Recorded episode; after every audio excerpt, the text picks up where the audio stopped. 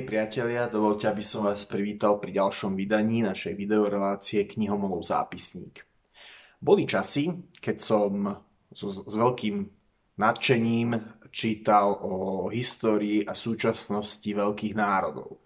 Spojené štáty americké, Francúzsko, Nemecko, Veľká Británia, Rusko, Čína. A v istom zmysle je to pre nejakú fázu intelektuálneho záujmu asi typické, že človek si číta o krajinách, ktoré najviac ovplyvnili dejiny sveta. Ale v poslednej dobe mám takú inú obsesiu. Snažím sa viac si čítať o malých krajinách, ktorým sa podarilo obhájiť si svoju národnú nezávislosť a vybudovať prosperujúcu spoločnosť aj vo veľmi zlých susedstvách, aj vo veľmi komplikovaných geopolitických súvislostiach. Sú to krajiny ako Fínsko, Izrael, Rakúsko po roku devätnásť štyridsaťpäť, Tajván, Južná Korea, no a last but not least Singapur. Všetky tieto krajiny sú relatívne malé, sú porovnateľné počtom obyvateľa, niekedy aj rozlohou so Slovenskom, a súčasne sú bohaté, prosperujúce a relatívne aj samostatné.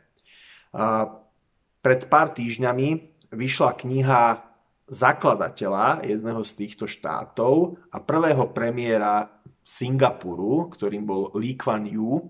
Lee Kuan Yew bol štátnik, ktorý bol premiérom Singapuru od roku devätnásť päťdesiatdeväť až do roku devätnásť deväťdesiat, teda tridsaťjeden rokov, ešte aj potom si zachoval nejaké také pozície, myslím, že sa mu hovorilo, že to je starší štátnik, ktorý kvázi radí tým mladším štátnikom, ktorí prevzali vládu nad Singapurom po ňom.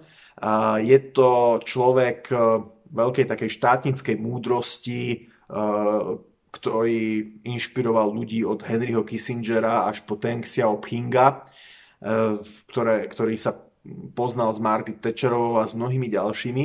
No a tá krajina je vlastne akousi jeho, akousi jeho štátnickou autobiografiou.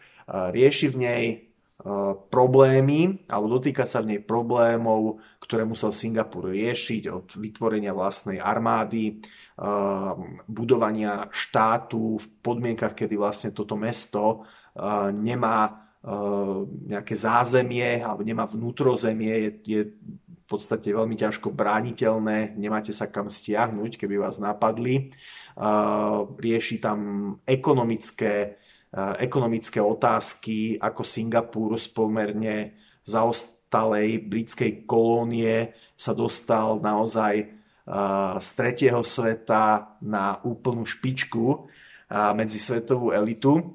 Samozrejme, Singapur nie je dokonalá krajina. Mnohí Európania považujú tamojší systém napríklad pokút za odpluté žuvačky alebo palicovanie za niektoré trestné činy, trest smrti a iné drakonické tresty za, za drogové delikty. Európania to považujú za možno, že trošku moc, ale je pravda, že premiérovi Leeovi sa podarilo naozaj vybudovať v podmienkach, kedy za susedov máte Malajziu a Indonéziu.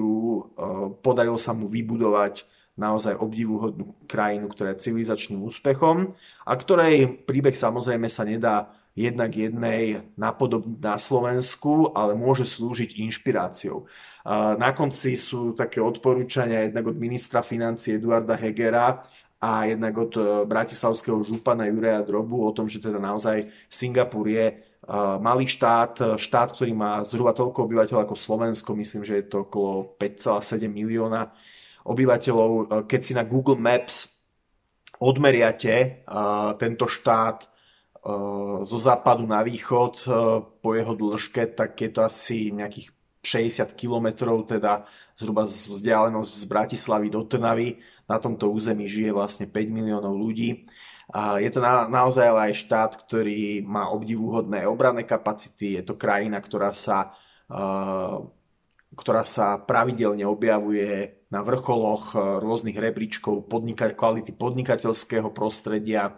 Je to krajina, ktorá, oh, hovorím, nie je dokonalá, ani Lee Kuan Yew nebol dokonalý, sú veci, ktoré za ktoré si aj zaslúži kritiku, najmä pokiaľ ide o možno politický systém Singapuru. On napríklad zvykol hovoriť, že Singapur ako päť miliónová krajina nemá na viac ako jeden ministerský áčkový tím, hej, ne, nemá ako keby uh, viac, uh, viac expertov, a tým, týmto spôsobom zdôvodňoval, že prečo tam vlastne dlhé desaťročia vládne jeho strana uh, pé á pé, People's Action Party, alebo teda strana ľudovej akcie. Uh, Lee Kuan Yew nebol, sa nedá považovať možno za pravicovú ikonu ako Margaret Thatcherová alebo Ronald Reagan, pretože ono je vlastne aj ťažko zistiteľné, že, že kam ho tak politologicky zaradiť.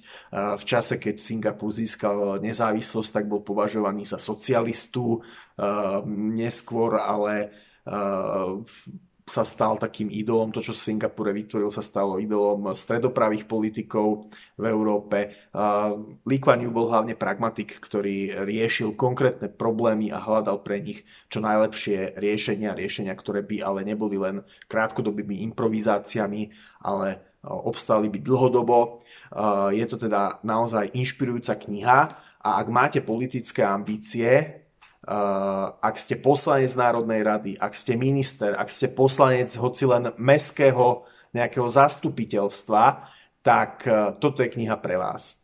Uh, alebo ak by ste len chceli možno vedieť, ako z krajiny tretieho sveta urobiť špičkovú krajinu. Uh, je to veľmi inšpirujúce čítanie aj v tom zmysle, že uh, Lee tam píše najmä o snahe um, uniknúť z toho, z tej životnej úrovne svojho okolia, vyrovnať sa tým najbohatším krajinám na svete, Japonsko, Západná Európa, Spojené štáty americké. A potom vlastne to malo aj taký sekundárny vplyv na susedov Singapúru, na krajiny ako Thajsko, Malajzia, Indonézia, ktoré potom, keď videli, že naozaj v ich geografickom pásme to ide, že aj tam sa dá vytvoriť bohatá prosperujúca spoločnosť, tak v niektorých veciach napodobnili Singapur a aj tieto krajiny sa potom vydali na cestu rozvoja, aj keď samozrejme ešte majú možno veľa čo doháňať, veľa čo robiť. Takže Lee Kuan Yew, výborná kniha Z tretieho sveta medzi elitu, úspešný príbeh Singapuru. Rozhodne si to prečítajte, ak ste politik, to je povinné čítanie. Uh, ale je to výborná kniha plná štátnickej múdrosti, uh, ktorá naozaj každého možno vlastenca alebo každého, kto premýšľa o svojej krajine, uh, nenechá chladným a určite inšpiruje. Milí diváci, ďakujem, že ste si nás dnes zapli, a zase dovidenia budúci týždeň pri ďalšom vydaní našej videorelácie Knihonomov zápisník.